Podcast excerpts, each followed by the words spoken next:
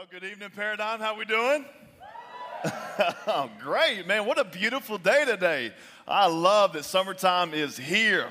Well, hey, if you have a copy of God's Word, why don't you find the book of First Peter? If you're just uh, joining us for the first time in a while tonight, we have been walking through the book of First Peter, and uh, Peter is one of the guys that uh, followed Jesus. He had the privilege of being one of Jesus's boys. He got to see a lot of what Jesus did in his life. Peter was one of those guys that was in Jesus's inner uh, three. We talk about Jesus having 12 disciples. Well, then he had three that were kind of like his, his favorites, uh, I guess. And so Peter was one of those guys. Well, he wrote a letter in his old age to a church from Rome, and, and he uh, wrote to them about how to uh, know God and then how to live like you know God.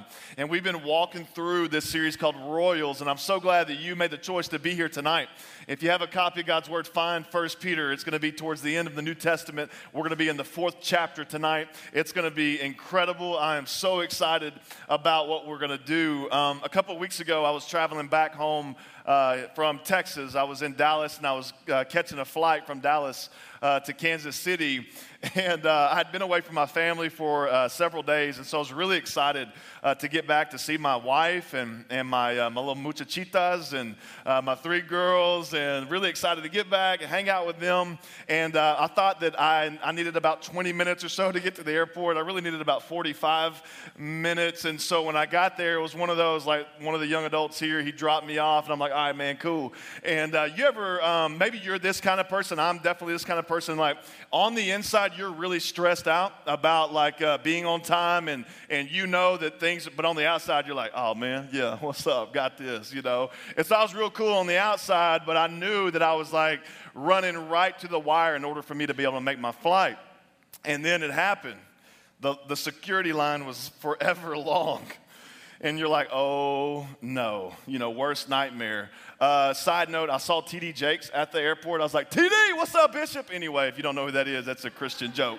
Um, anyway, so saw TD. He didn't help me out at all um, in this line, and I start like I start panicking seriously, and and I'm starting like I'm, I'm trying to like clock the amount of people that are going through security versus the amount of time I have. Then I pull up my email and it says that the uh, the the door will close at your gate of departure 10 minutes prior to the flight leaving, and I'm thinking I'm backtracking. I'm like, oh my goodness, um, I've got three minutes to get through 12 people to get to the security line. And my departure was imminent, and it, it strongly affected the way that I lived in the present. And so, like, here's what I did, no lie. Like, like all throughout the line, I'm like, oh, it's TD. What's up, TD? Moving along. Moving along. And then I'm like, I ain't gonna make it. And so I, I said, I made an announcement.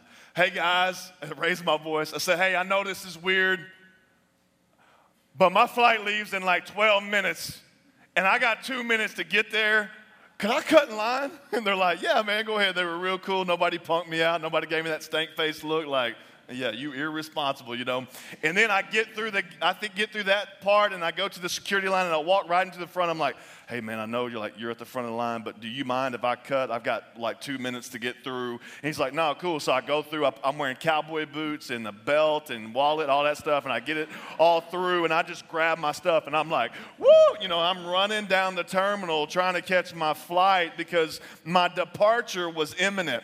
And I walk, and I, excuse me, I didn't walk. I get there, I run, and I get there right in time. And they're like, uh, What's your name? And I give them my name, and they're like, Oh, well, you made it right in time. I started worshiping. Thank you, Jesus.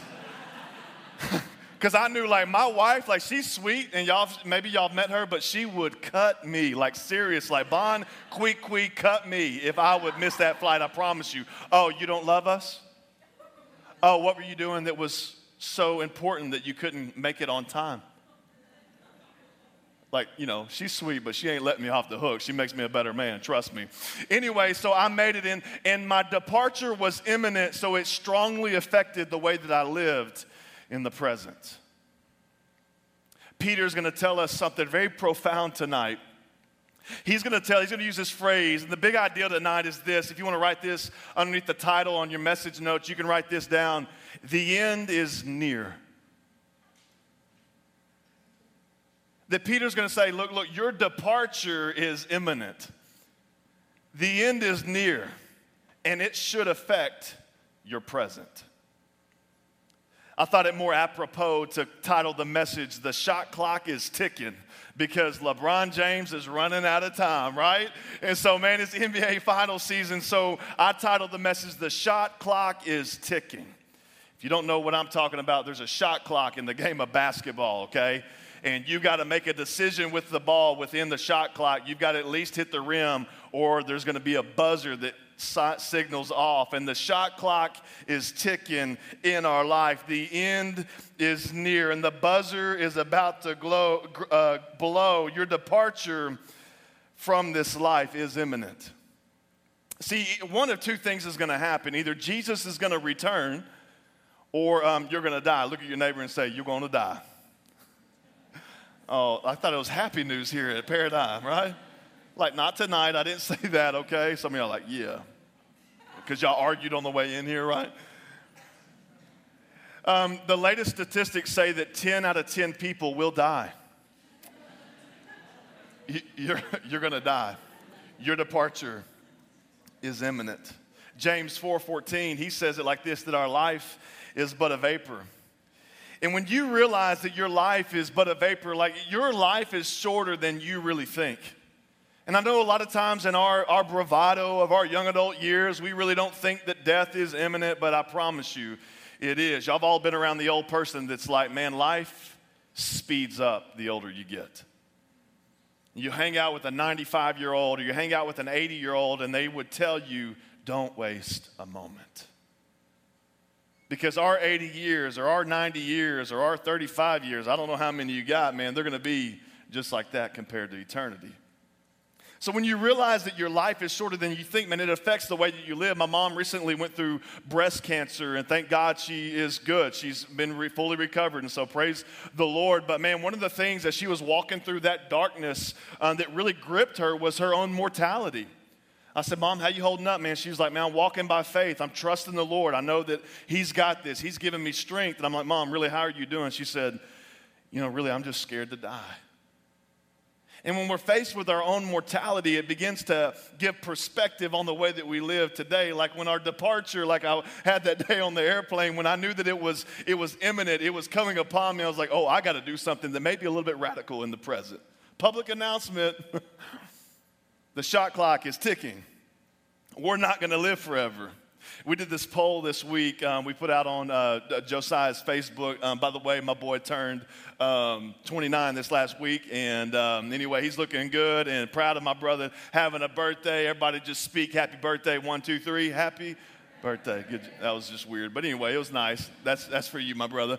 Um, anyway, and so on his birthday, he threw out this question If you knew that you had 30 days to live, what would you do? And so people came in with all kinds of responses. It was a lot of fun. One said, I would quit my job. Yes and amen, right? Um, travel. Some of you are like, I'm trying to do that now. Spend lots of time with family and eat a lot of good food. Uh, one person said this that I would take my family, head to the beach in a glorious beach house, eat, sing, hug, and sun on the beach every day. One person said they would fix their broken friendships and relationships. Uh, my favorite one, this will tell you a lot about me. This guy said that I would go to the Big Biscuit every morning to get a biscuit. hang on, hang on. Rack up millions on credit cards. Buy a motorcycle, ride my motorcycle to Vegas. Put all the money I had on black, skydive while riding a horse. I'm just kidding, he didn't say that, but he, he said skydive, horseback ride on some beach somewhere and then last but not least, uh, drive a NASCAR, all caps NASCAR, right? Like some of y'all, like that's your dad, right? That, or that's you, right? You walked in here, you're like, that's what I would do. One person said they would continue to spread the word and the love of Christ. What would you do? Like, I mean, y'all have heard of a bucket list. I mean, what would you, what's, what's on your bucket list if you, if you have one? What are you, what are you trying to do in your life? If you had 30 days to live, what would you do? Now, we may all have a next day, but, but we're not promised one. And all we have today is what we have in the present. And Peter's to add some things to your bucket list if you have one. He's to add some things for you to consider tonight in his text. That he's to say, The end is near. Your departure is imminent. The shot clock is ticking down and the buzzer is about to blow. You better give your life to these things. And so he's going to tell us you need to die to sin and live for pleasure. You need to pray like there's no tomorrow and love fervently. And you need to deliver the gifts that God has given you. So if you're in God's word, let's start. Verse 1, chapter 4, verse 1. He says this Therefore, since Christ suffered for us in the flesh, arm yourselves also with the same mind. Circle that phrase, it's a great one. For he who has suffered in the flesh, check this out, has ceased to sin. We'll get there. Uh, that he no longer should live the rest of his time, y'all can circle the word time, in the flesh for the lust of men, but for the will of God. You can circle that phrase. For we have spent enough of our past lifetime in doing the will of Gentiles or outsiders when we walked in lewdness, lust, drunkenness, revelries, drinking parties, and abominable idolatries. In regard, to those, in regard to these, they think it's strange that you don't run with them in the same flood of dissipation, speaking evil of you they'll give an account to him who is ready to judge the living and the dead. For this reason, the gospel was preached also to those who are dead, that they might be judged according to men in the flesh, but live according to the God uh, live according to God in the Spirit. The shot clock is ticking, and Peter would ask this question How are you going to use the rest of your time? See, it doesn't matter what you do um, in your past. Your past is already done. It does matter how you let your past determine your present, and it's what you do with your today, and it's what you declare that you're going to do with the rest of your time that God has given you. That word time that Peter uses in the original language is the word chronos, which is to be compared with kairos kairos. And so it's this chronological time. He's speaking very specifically about your years. And he's going to say, How would you use the rest of your time that you have? And he's going to suggest that we do some very specific things. And you see here in verse 1 Therefore, since Christ suffered for us in the flesh, arm yourselves also with the same mind, for he who has suffered in the flesh has ceased to sin. If you're taking notes tonight, I want to encourage you with the rest of your time to put on your bucket list because your shot clock is ticking that you need to die to sin and live for pleasure. kind of like two opposing ideas, right? Let me explain. The first of all, we'll take die to sin to start off. The text starts off and it just says therefore. And anytime we see therefore in the scripture, it's always pointing to what was behind it. And so last week, if you weren't here, man, check out the podcast and we learned some glorious truths about the gospel and about Jesus' dominance over the demons in our life and how we are called not to just observe God, but to experience God. And so we looked at this profound truth where Peter says that Jesus, he suffered once for sins, the just for the unjust, so that he might bring us to God. That the point of the gospel is not what you get, but it's who. And so he's saying, because of this profound reality, because you understand this gospel and this good news and it's gripped your heart, therefore arm yourselves he says, Arm yourselves with the same mind of Christ who chose to suffer in the flesh. See, Jesus chose to suffer and he ceased from sin. The scripture's antidote to our sin problem is very clear. That it's not about managing your sin. Notice that point number one doesn't say, hey, manage your sin or, or you know, just uh, debunk your sin or, or put your sin on the shelf. It, it's not about sin management so much so as the scripture is going to be unapologetically clear that you are to die to your sin. Put it to death. Nail it in the coffin.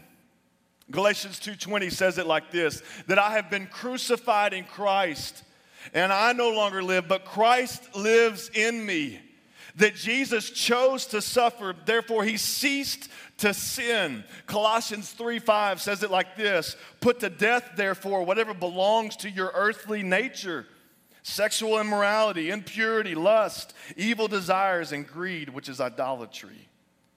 That when we choose not to live for our pleasures, but do the will of God, we sever the nerve center of sin in our life die to sin. When you choose and then you get so intoxicated by rage or by worry or by lust or whatever you brought in here tonight. I know you brought in something because I have too. And when you choose not to be intoxicated by those things, but to suffer and to deny your flesh or to die to your flesh in that moment, you cease to sin. That Paul would say there's no temptation that's uncommon to man. But God is faithful to always provide you with an escape plan with a way out. Die to sin.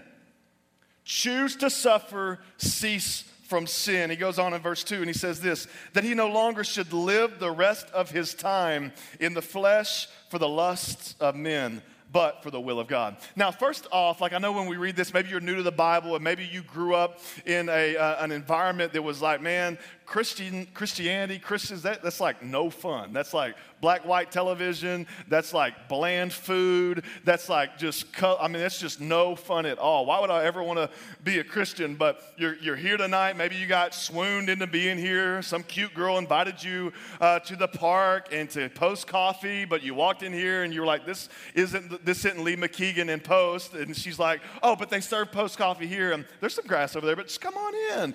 And so, you know, you, you maybe you were bamboozled to be here tonight. We're, we're glad you're here, uh, whatever it takes, people. Um, anyway, and maybe you come in here and you have this idea that Christianity is just, just kind of lame And it kind of sounds that way. That, that it, first of all, it sounds like if you like wings and sports and and if you like women or men, I mean, if, if you like, um, if you like uh, recreational activities like volleyball, if you like to have fun, or if you like uh, money or rom- romantic comedies, then, then when you become a Christian, you got to like say no to all that stuff and do the will of God.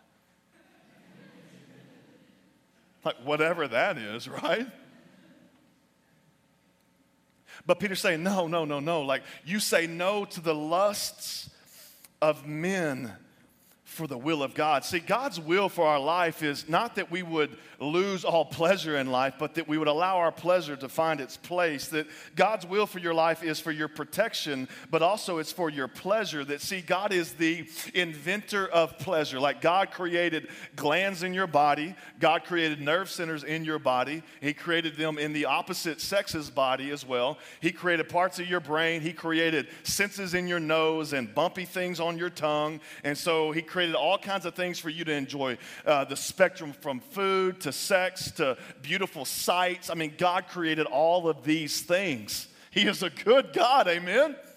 These were his brain children. Like, he wasn't surprised when he said, Hey, Adam, Eve, you may kiss your bride. Now be fruitful and multiply. He wasn't surprised. Like, it wasn't like God turned his back and he was like, Hey, Jesus, what's up? And then Satan walked in, like, do, do, do. And it's like, and then God turned around and was like, Don't have sex. Oh my gosh, what are y'all doing? You know, like he wasn't surprised that how they were fruitful and multiplying, okay? God showed them the ropes, all right? He said, Look, I created you. I created you. This is how it works. Have fun. You know what I'm saying? And so God created pleasure.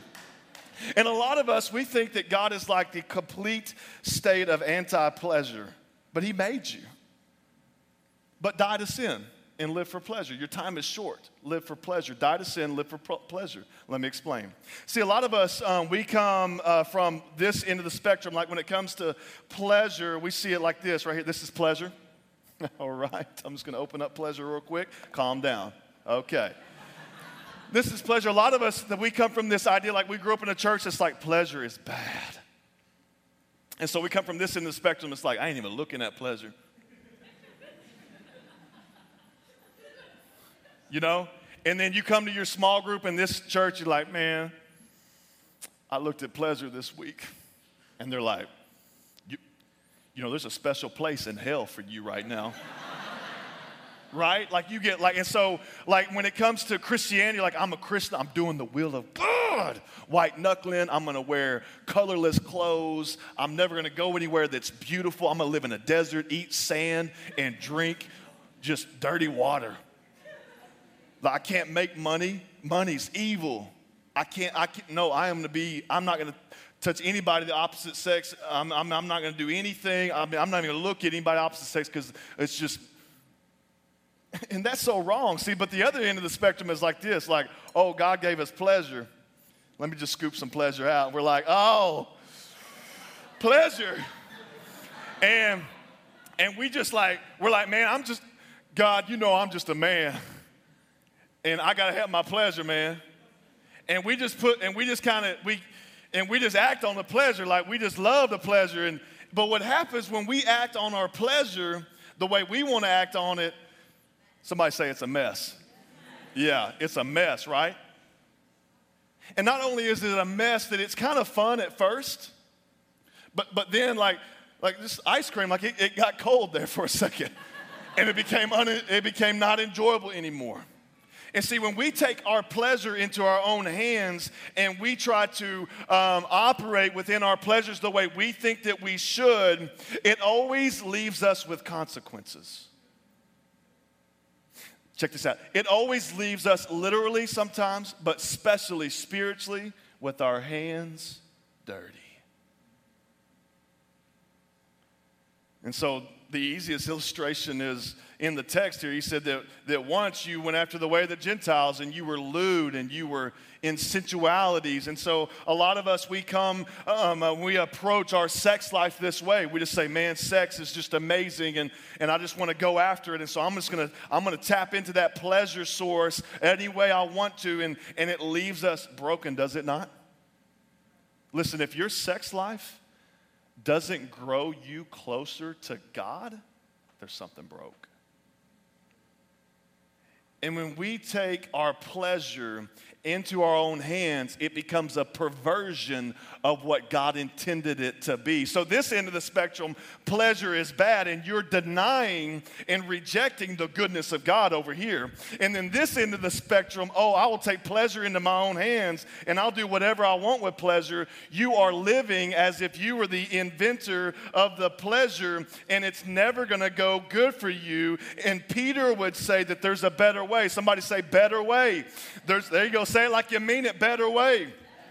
There's a better way. The end is near. The shot clock is ticking, and you need to allow your pleasure to get inside of God's will because He wants you to have some pleasure, but He wants it to be within the parameters in which He's created it so that you can enjoy His pleasure inside of His will and it doesn't leave your hands dirty.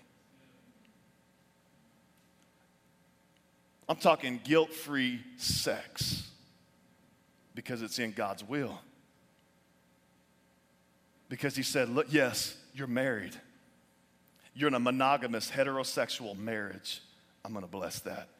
And he, I love this. Says this in the Bible, a little bit racy. He would say, Eat, you lovers, and have your fill. He would say, Enjoy the wife of your youth. That doesn't sound sexually repressed to me. That he would say, he would say, you want to party, man, get turned. Man, ha- get, have a good time. Remember in college, Josiah and I, we would vacation down in the beach, and people thought we were hammered by one o'clock in the afternoon. Why?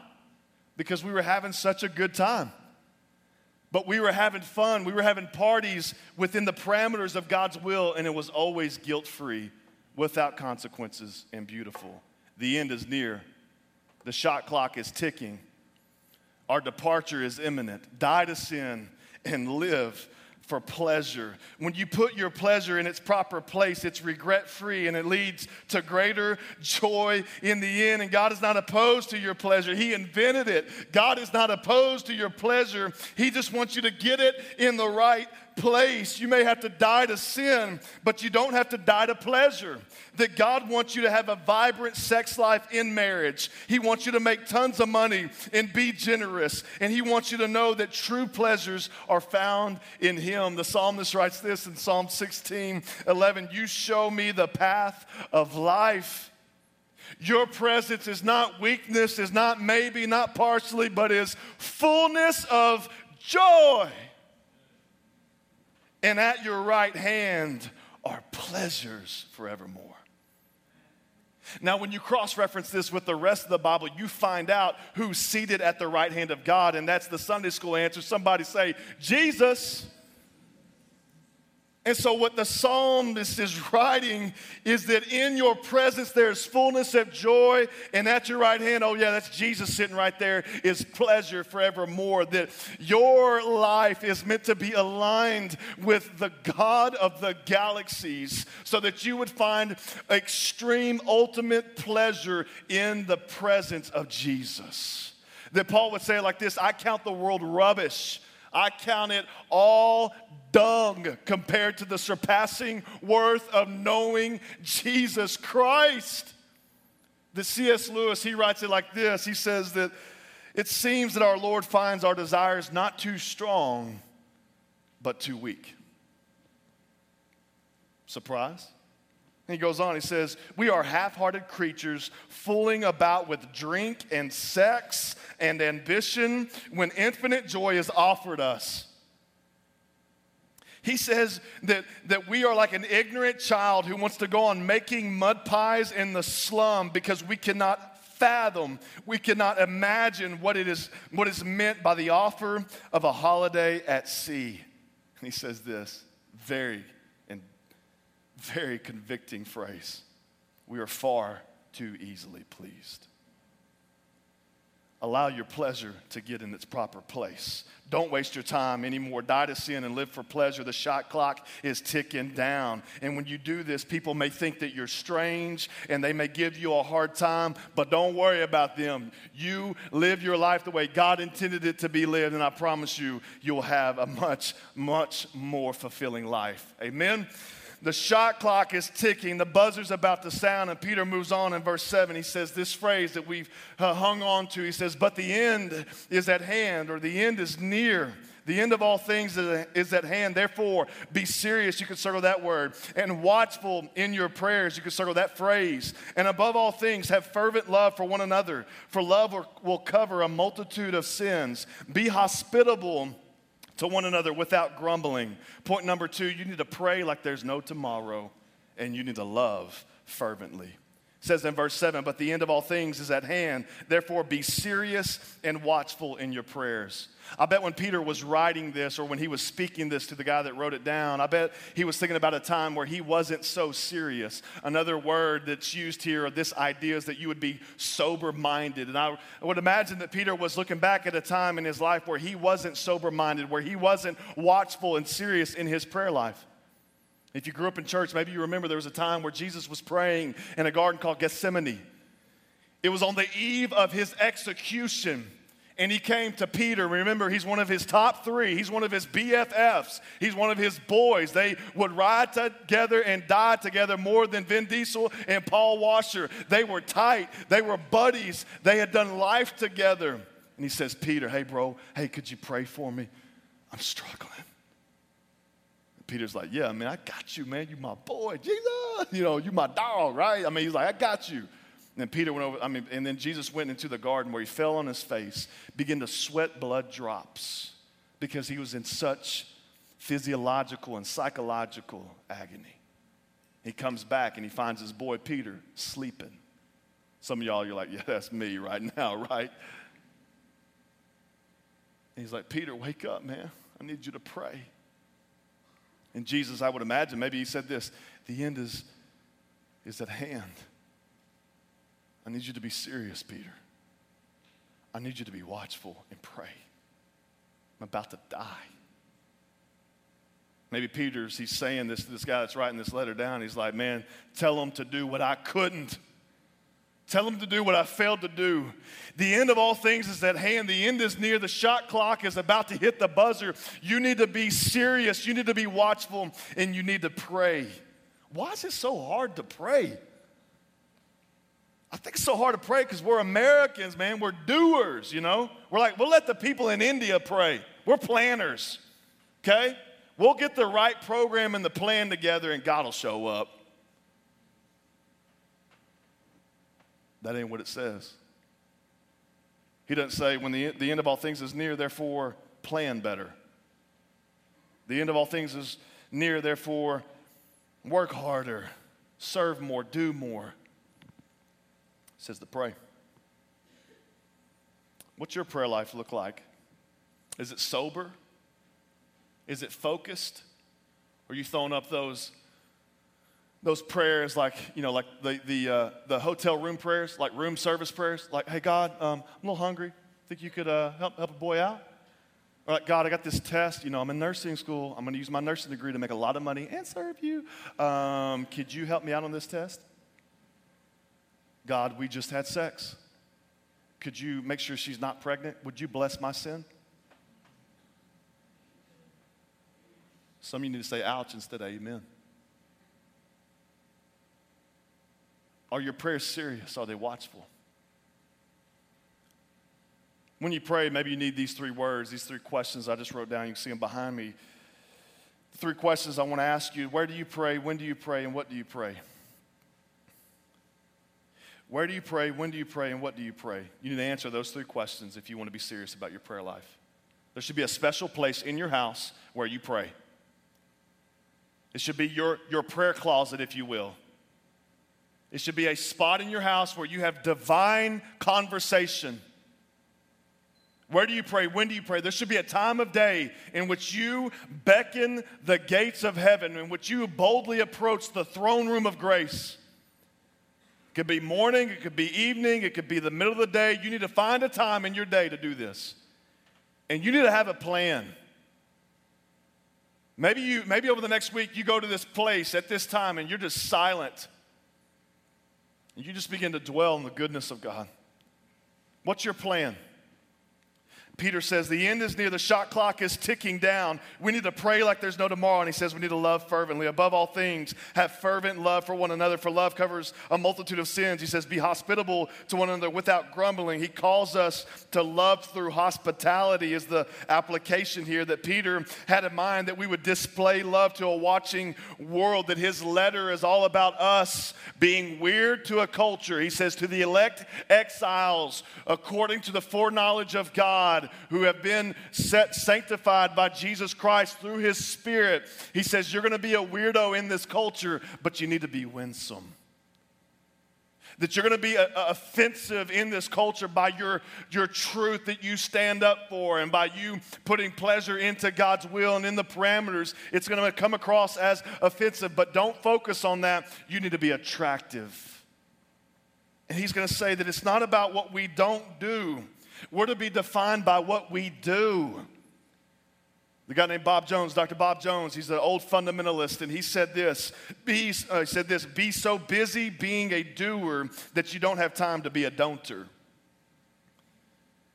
If you've walked in here tonight and your Christianity is about what you don't do, you miss the point. Peter says that you're to be known by a watching world by what you do. Be so busy being a doer that you don't have time to be a don'ter. How are you using your gifts or your house in particular for the glory of God? He says, Be hospitable to one another. It don't, it don't have to be spotless, it don't have to be gourmet cooking. Like, seriously, get a pizza, invite some people over, open up your home, let them into your life. Be hospitable. The shot clock is ticking down and the buzzer is about to sound. And in verse 10, he says this As each one has received a gift, y'all could circle that, minister it to one another as good stewards of the manifold grace of God. He says, If anyone speaks, let him speak as the oracles of God. If anyone ministers, let him do it uh, as with the ability which God supplies. Point number three, if you're taking notes, you need to deliver the gift that God has given you. You need to deliver the gift that God has given you. You know that we've all received a gift from God? At least one. You know that? Say, uh huh. We've all gotten a gift from God, and God has given us this gift so that we can deliver it to somebody special. It says that we are Christ's workmanship, created in Christ Jesus for good works in which He's prepared in advance for us to do. That's what Ephesians 2 says. And, and how many of y'all love Amazon Prime? Can we just get a, a show? Oh my gosh, like that has changed my life. Thank you, Jesus, right? And so you can order all kinds, and in two days it just shows up, right? You got to go to the store, you ain't got to put pants on if you don't want to, right? I mean, you could just be shirtless online and just, you know, get Amazon Prime. It's amazing. And so, Amazon Prime, the whole goal is that you order a gift or you order some supply, and then, and then the box gets sent to the mailman, and then he's supposed to deliver the gift to you, okay? So I'm like, wow, this guy's a genius. Okay, but see what happens when we don't get the box, it's a little bit frustrating, right? Because the guy had one job, right? Get me the gift that I ordered to me, okay? And I think that maybe God's a little bit frustrated because he gave you a gift and he gave it to you not for you to go, like, how jacked up would it be? Like, hey, I ain't got any of my packages, like 17 packages. You knock on the mailman's door, he's like, yeah, I got them, bro. I got them. I'm just keeping them safe for you, man. I just thought I'd hang on to them for a few weeks. You're like, no, bro, give me my stuff. Like that was meant for me. And God's like, I've given you a gift, and your job is to deliver that gift to somebody. And it's broken when you're not using your gift for the glory of God and the benefit of the world.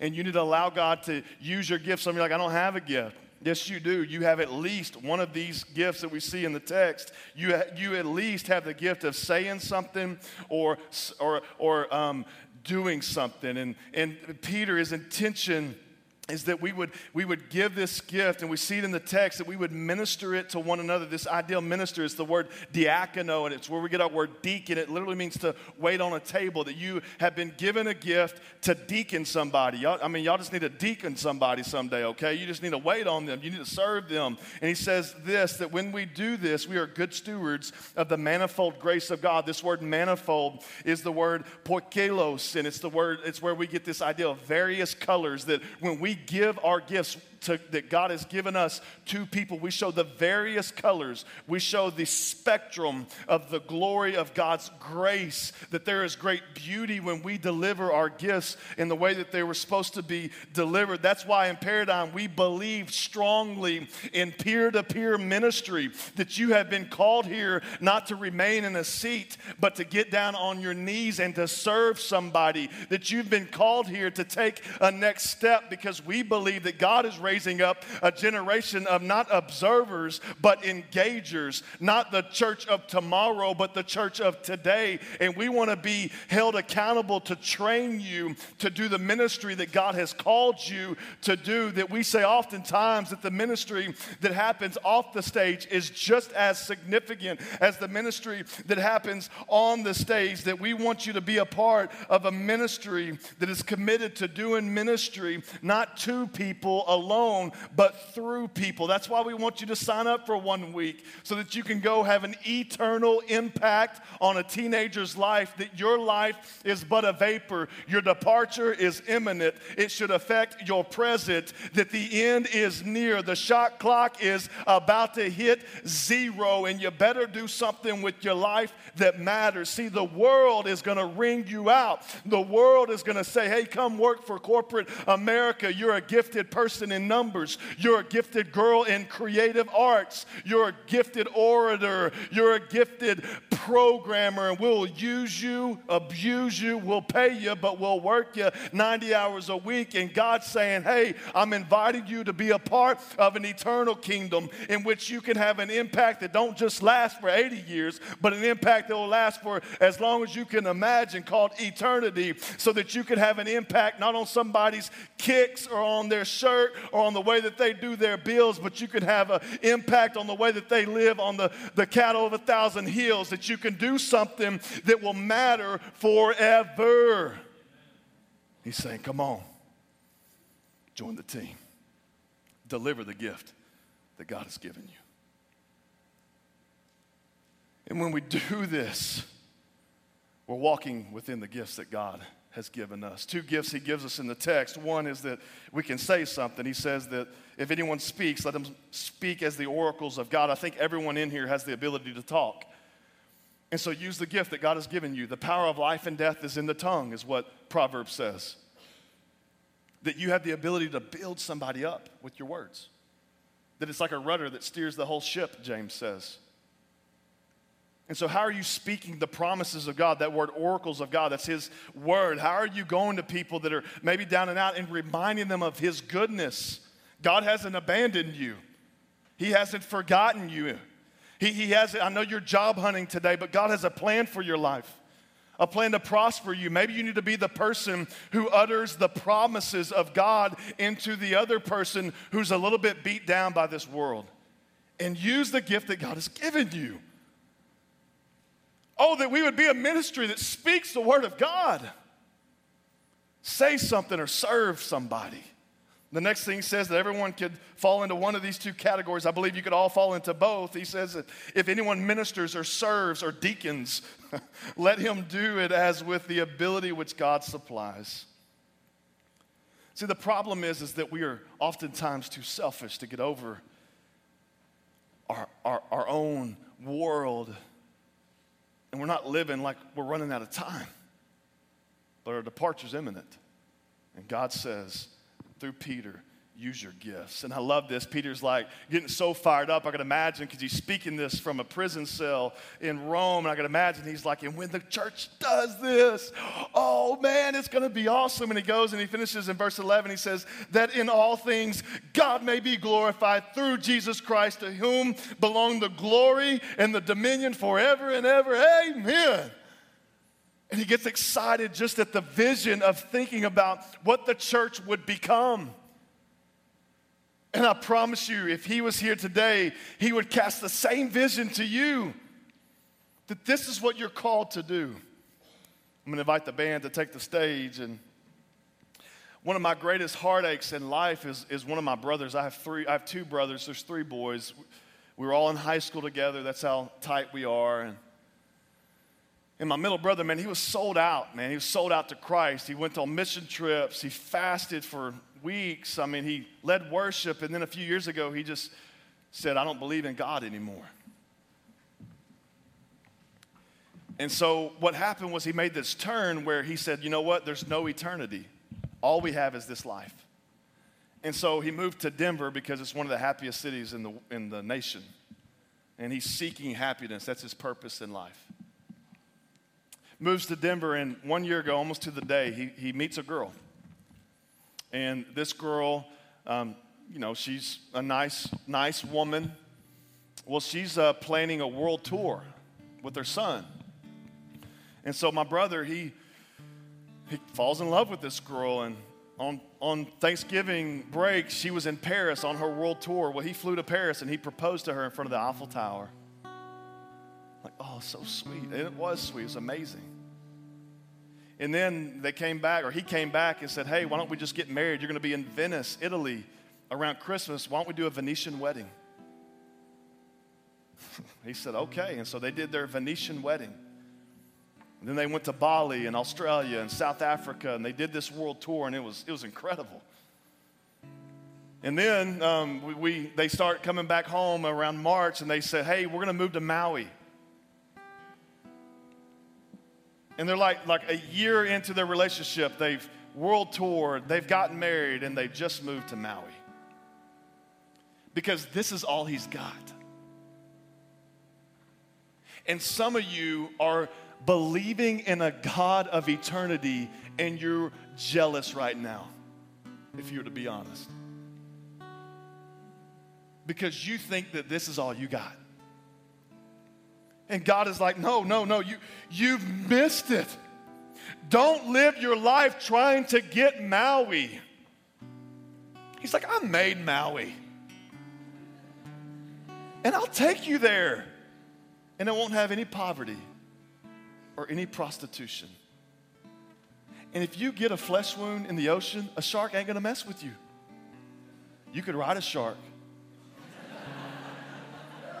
this is eternity and I'm God. Welcome to my kingdom. Oh, glory.